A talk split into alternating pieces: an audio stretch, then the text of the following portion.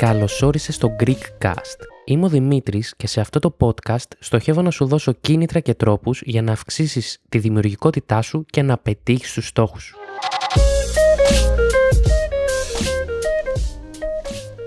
Σε αυτό το επεισόδιο θα μιλήσουμε για τους στόχους και θα είναι λίγο διαφορετικό γιατί δεν θα μιλήσουμε πώς κάποιος θα πετύχει το στόχο του, αλλά αν τελικά οι στόχοι που έχεις βάλει είναι αυτοί που ακριβώς θέλεις. Με απλά λόγια δηλαδή, εάν έχεις επίγνωση του τι θα φέρεις στη ζωή σου, εάν επιτεύξεις αυτόν τον στόχο που έχεις ορίσει και αν τελικά είσαι ικανός και θέλεις να τον υποστηρίξεις.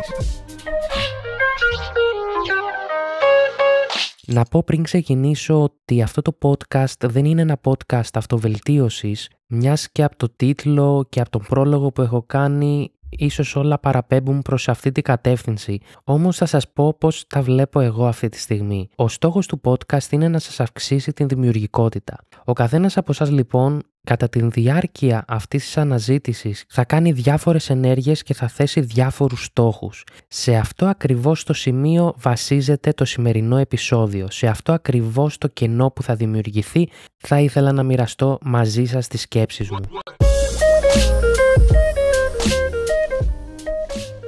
Ας πάρουμε για αρχή κάτι πάρα πολύ απλό. Όπως μάθαμε στο επεισόδιο νούμερο 11, ένας από τους τρόπους για να μπουστάρεις την δημιουργικότητά σου είναι να έχεις μια καλή υγεία. Να βοηθάς τον οργανισμό σου με γυμναστική, με διατροφή. Αυτό κάνει πάρα πολύ σημαντικό εννοείται στην υγεία σου, αλλά βοηθάει πάρα πολύ και στον εγκέφαλο, στη δύναμη του μυαλού και κατ' επέκταση φυσικά στην δημιουργικότητά σου. Το θέμα σε αυτό το παράδειγμα όμως είναι το εξής. Θα μιλήσω για μένα. Θα πω ότι είμαι ένας τύπος ο οποίος δεν είμαι και τόσο αθλητικός. Θέλω πολύ να βάλω την γυμναστική στη ζωή μου, προσπαθώ ότι βάζω αρκετές φορές, πολλές φορές τα παρατάω. Τέλος πάντων δεν είμαι από τους τύπους που έχουν την γυμναστική σαν τρόπο ζωής. Πολύ θα το ήθελα, όμως κάθε φορά που δεν τον πετυχαίνω ή νιώθω ότι είμαι πολύ μακριά από αυτόν, απογοητεύομαι και σίγουρα τα παρατάω πολύ χειρότερα από πριν. Το πρόβλημα λοιπόν σε αυτό το παράδειγμα είναι ότι ξέρεις, αν βάζεις πολύ ψηλούς στόχους, δηλαδή να κάνεις την γυμναστική τρόπο ζωής, τρόπο ζωής ίσον χρόνια, έτσι πολλά χρόνια, το να μπορείς πια να κάνεις μια συνήθεια κτήμα σου και να μπορείς πια να ζεις με αυτή χωρίς να το αντιλαμβάνεσαι καν, να το θεωρείς δεδομένο, μιλάμε για πολλά χρόνια. Αν τώρα κάποιος ο οποίος απέχει πολύ από αυτόν τον στόχο, δηλαδή, οκ, το πρώτο βήμα θα ήταν να κάνεις 10 φορές το τετράγωνο της γειτονιάς σου, ας πούμε, έτσι, μιλάμε για τέτοιο στάδιο, και να θέλεις να το κάνεις τρόπο ζωής, έχει τόσο μεγάλη απόσταση το ένα με το άλλο που μόνο και μόνο η σκέψη σε τρομάζει και σε αποθεί. Επομένως, σίγουρα σε καμία περίπτωση δεν θα το πετύχεις και ό,τι και να κάνεις θα απογοητεύεσαι χειρότερα γιατί θα βλέπεις αυτή τη διαφορά μέσα σου και λόγω της καλής σου αντίληψης θα καταλαβαίνεις ότι απέχεις πάρα πολύ. Εκεί λοιπόν έρχεται η ερώτηση που πρέπει να κάνεις στον εαυτό σου, η οποία είναι τι μπορείς να υποστηρίξεις, τι μπορείς να κάνεις, τι θυσίες μπορείς να κάνεις για αυτό το πράγμα. Είναι εύκολο να πεις ότι αύριο θα ξυπνήσω το πρωί και θα πάω για περπάτημα. OK, okay. θα ξυπνήσεις αύριο. Αν δεν ξυπνήσεις αύριο, θα είναι ακόμα χειρότερα. Θα νιώθεις ακόμα χειρότερα την άλλη μέρα. Και γιατί δεν θα ξυπνήσεις, γιατί είσαι κουρασμένος. Το σώμα σου κάτι γνωρίζει όταν είσαι κουρασμένος. Μπορεί πράγματι να τη χρειάζεσαι αυτή τη ξεκούραση. Άρα, ίσως πρέπει τον χρόνο σου να τον σκεφτείς αλλιώς.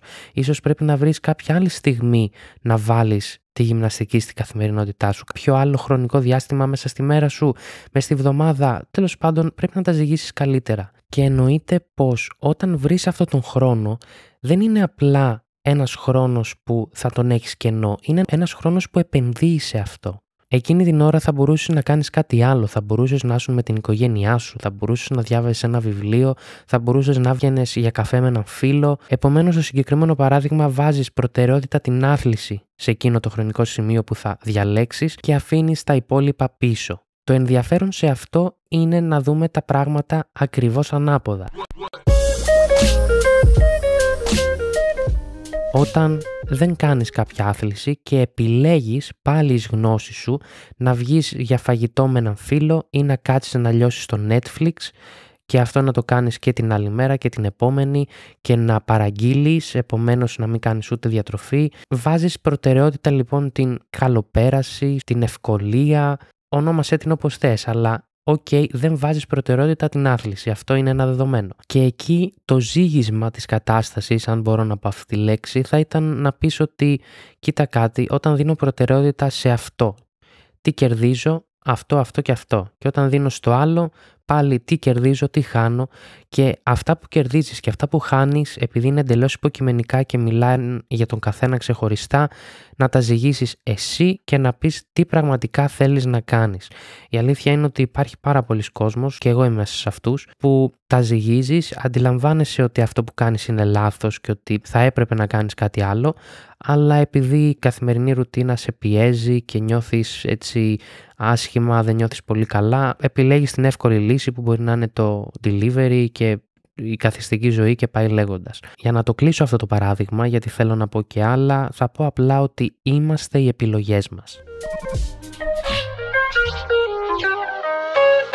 Ένα άλλο παράδειγμα το οποίο δεν έχει να κάνει με healthy, με υγεία και με διατροφή. Έχει να κάνει με το επαγγελματικό κομμάτι. Ο καθένας από εμάς βάζει κάποιους στόχους επαγγελματικούς. Είτε αυτοί οι στόχοι μπορεί να είναι μια προαγωγή, ένας πιο υψηλός μισθός ή μια καινούρια δουλειά, οτιδήποτε τέλος πάντων. Για αυτούς τους στόχους ο καθένας θα κάνει πάρα πολλά πράγματα όπως υπερορίες ή μπορεί να κάνει πάρα πολύ προσωπική δουλειά στο σπίτι, γενικότερα να πιεστεί σε καταστάσεις και να στερηθεί πράγματα στοχεύοντας και νομίζοντας ότι με το καιρό θα πάρει κάποια προαγωγή. Τα παραδείγματα μπορεί να είναι πολλά, όμως το αποτέλεσμα είναι το ίδιο. Το αποτέλεσμα ξανά, όπως και στο προηγούμενο παράδειγμα, είναι οι προτεραιότητες. Αν επιλέξεις για παράδειγμα να δουλεύεις πάρα πολλές ώρες την εβδομάδα, το αποτέλεσμα θα είναι ότι θα λείπει από το σπίτι σου.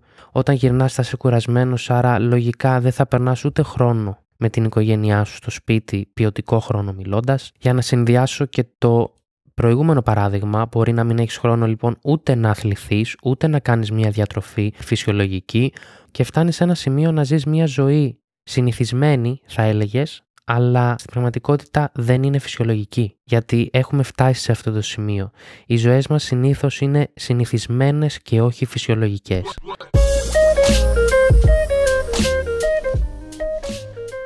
Άρα λοιπόν όταν λες ότι ο στόχος σου είναι να βγάλεις περισσότερα χρήματα, να επενδύσεις στη νεοσύστατη εταιρεία που μόλις έφτιαξες, η οποία επειδή είναι καινούρια θα χρειαστεί χρόνο για να σε γνωρίσει ο πελάτης, να ανέβει το κεφάλαιό σου και πάρα πολλά πράγματα ακόμα, τα οποία τα θεωρείς έναν πάρα πολύ σημαντικό στόχο για τη ζωή σου πιθανόν. Και εγώ σου λέω ότι τους πετυχαίνεις τους στόχους σου, γιατί φυσικά οι στόχοι είναι για να πετυχαίνονται. Έχεις σκεφτεί αν η ζωή σου θα είναι η ίδια με τώρα. Δηλαδή, αυτή τη στιγμή που ζεις, αυτή τη στιγμή που ακούς αυτό το podcast και σου κέντρισε το ενδιαφέρον να πατήσεις το play και να το ακούσεις. Έχεις αυτούς τους στόχους που έχεις, όποιοι και αν είναι. Εγώ είπα τώρα απλά δύο παραδείγματα, μπορεί να είναι άλλα 1200. Το θέμα είναι, νομίζεις ότι όταν φτάσεις στο τέλος της διαδρομής και το κερδίσεις αυτό το στόχο, θα έχεις ήδη καβατζωμένα ό,τι έχεις ήδη τώρα. Δηλαδή θα έχεις κάνει τόσο καλή διαχείριση που θα έχεις τέλειες σχέσεις ακόμα με την οικογένειά σου, θα έχεις φροντίσει να είσαι υγιής σωματικά και ψυχικά εννοείται. Πράγματα, καταστάσεις, στιγμές που μπορεί να έχεις στερηθεί εσύ και γύρω σου σε όλη αυτή τη διαδρομή. Είσαι διατεθειμένος και σίγουρος ότι αξίζει ακόμα να πετύχεις αυτούς τους στόχους με το ρίσκο αυτό που υπάρχει. Εννοείται πως όλοι μας θα επιδιώξουμε την καλύτερη διαχείριση που μπορεί να συμβεί, να κάνουμε ό,τι καλύτερο περνάει από το χέρι μας και δεν θέλουμε σίγουρα να σκεφτόμαστε το χειρότερο σενάριο, αλλά είναι πάρα μα πάρα πολύ σημαντικό να έχουμε πάρα πολύ καλή επίγνωση όχι μόνο πώς θα καταφέρουμε το στόχο που θέλουμε, αλλά και όλα τα υπόλοιπα πράγματα που πλαισιώνουν τον στόχο μας και κατά βάση εμάς τους ίδιους. Μήπως τελικά αυτή ακριβώς τη χρονική στιγμή είστε στη καλύτερη φάση της ζωής σας. Μήπως αυτή τη στιγμή δεν σας λείπει τίποτα, απλά έχετε συν κάποιους στόχους που αυτό είναι πάρα πολύ φυσιολογικό, πάρα πολύ υγιέστατο και πάρα πολύ θετικό, αλλά αυτή τη στιγμή που δεν έχετε πετύχει αυτούς τους στόχους, μην ξεχνάτε ότι ενδέχεται να είστε στη καλύτερη φάση της ζωής σας ή σίγουρα σε μια πάρα πολύ καλή κατάσταση και αν είναι έτσι οφείλετε να τη χαρείτε και να τη ζήσετε. Anyway, δεν ξέρω αν το παραπλάκωσα λίγο το επεισόδιο και τα είπα λίγο απογοητευτικά. Σίγουρα δεν θέλω να περάσω αυτό το μήνυμα, αλλά επειδή μιλάμε για δημιουργικότητα στα podcast αυτά και ο καθένας σας ξεχωριστά και προσωπικά δουλεύει για τον δικό του στόχο, επίσης μπορεί να δουλεύει και ένα σωρό project, ο καθένας στο δικό του τομέα, μπορείς να χαθείς εύκολα μέσα σε αυτό νομίζοντας ότι απλά μένεις focus στο στόχο σου και είναι εύκολο να χάσεις το υπόλοιπο ή τουλάχιστον να σου δώσω ένα tip να σκεφτείς λίγο κάτι ακόμα που μπορεί να σε βοηθήσει. Αυτό ήταν το επεισόδιο, ελπίζω να σας άρεσε. Εσείς φυσικά πρέπει να με ακολουθήσετε οπωσδήποτε στο Instagram γράφοντας τη λέξη Greekcast Podcast. Υπάρχουν πάρα πολλά stories, πάρα πολλά quotes που ανεβαίνουν εβδομαδιαία, πάρα πολλές ενημερώσεις επίσης στο facebook και στο twitter γράφοντας τη λέξη Greekcast και σε κάθε περίπτωση σε οποιοδήποτε από τα social media θέλετε μπορείτε να μου στείλετε τις ερωτήσεις σας, τις απόψεις σας και γενικότερα οτιδήποτε άλλο θέλετε να μοιραστείτε μαζί μου.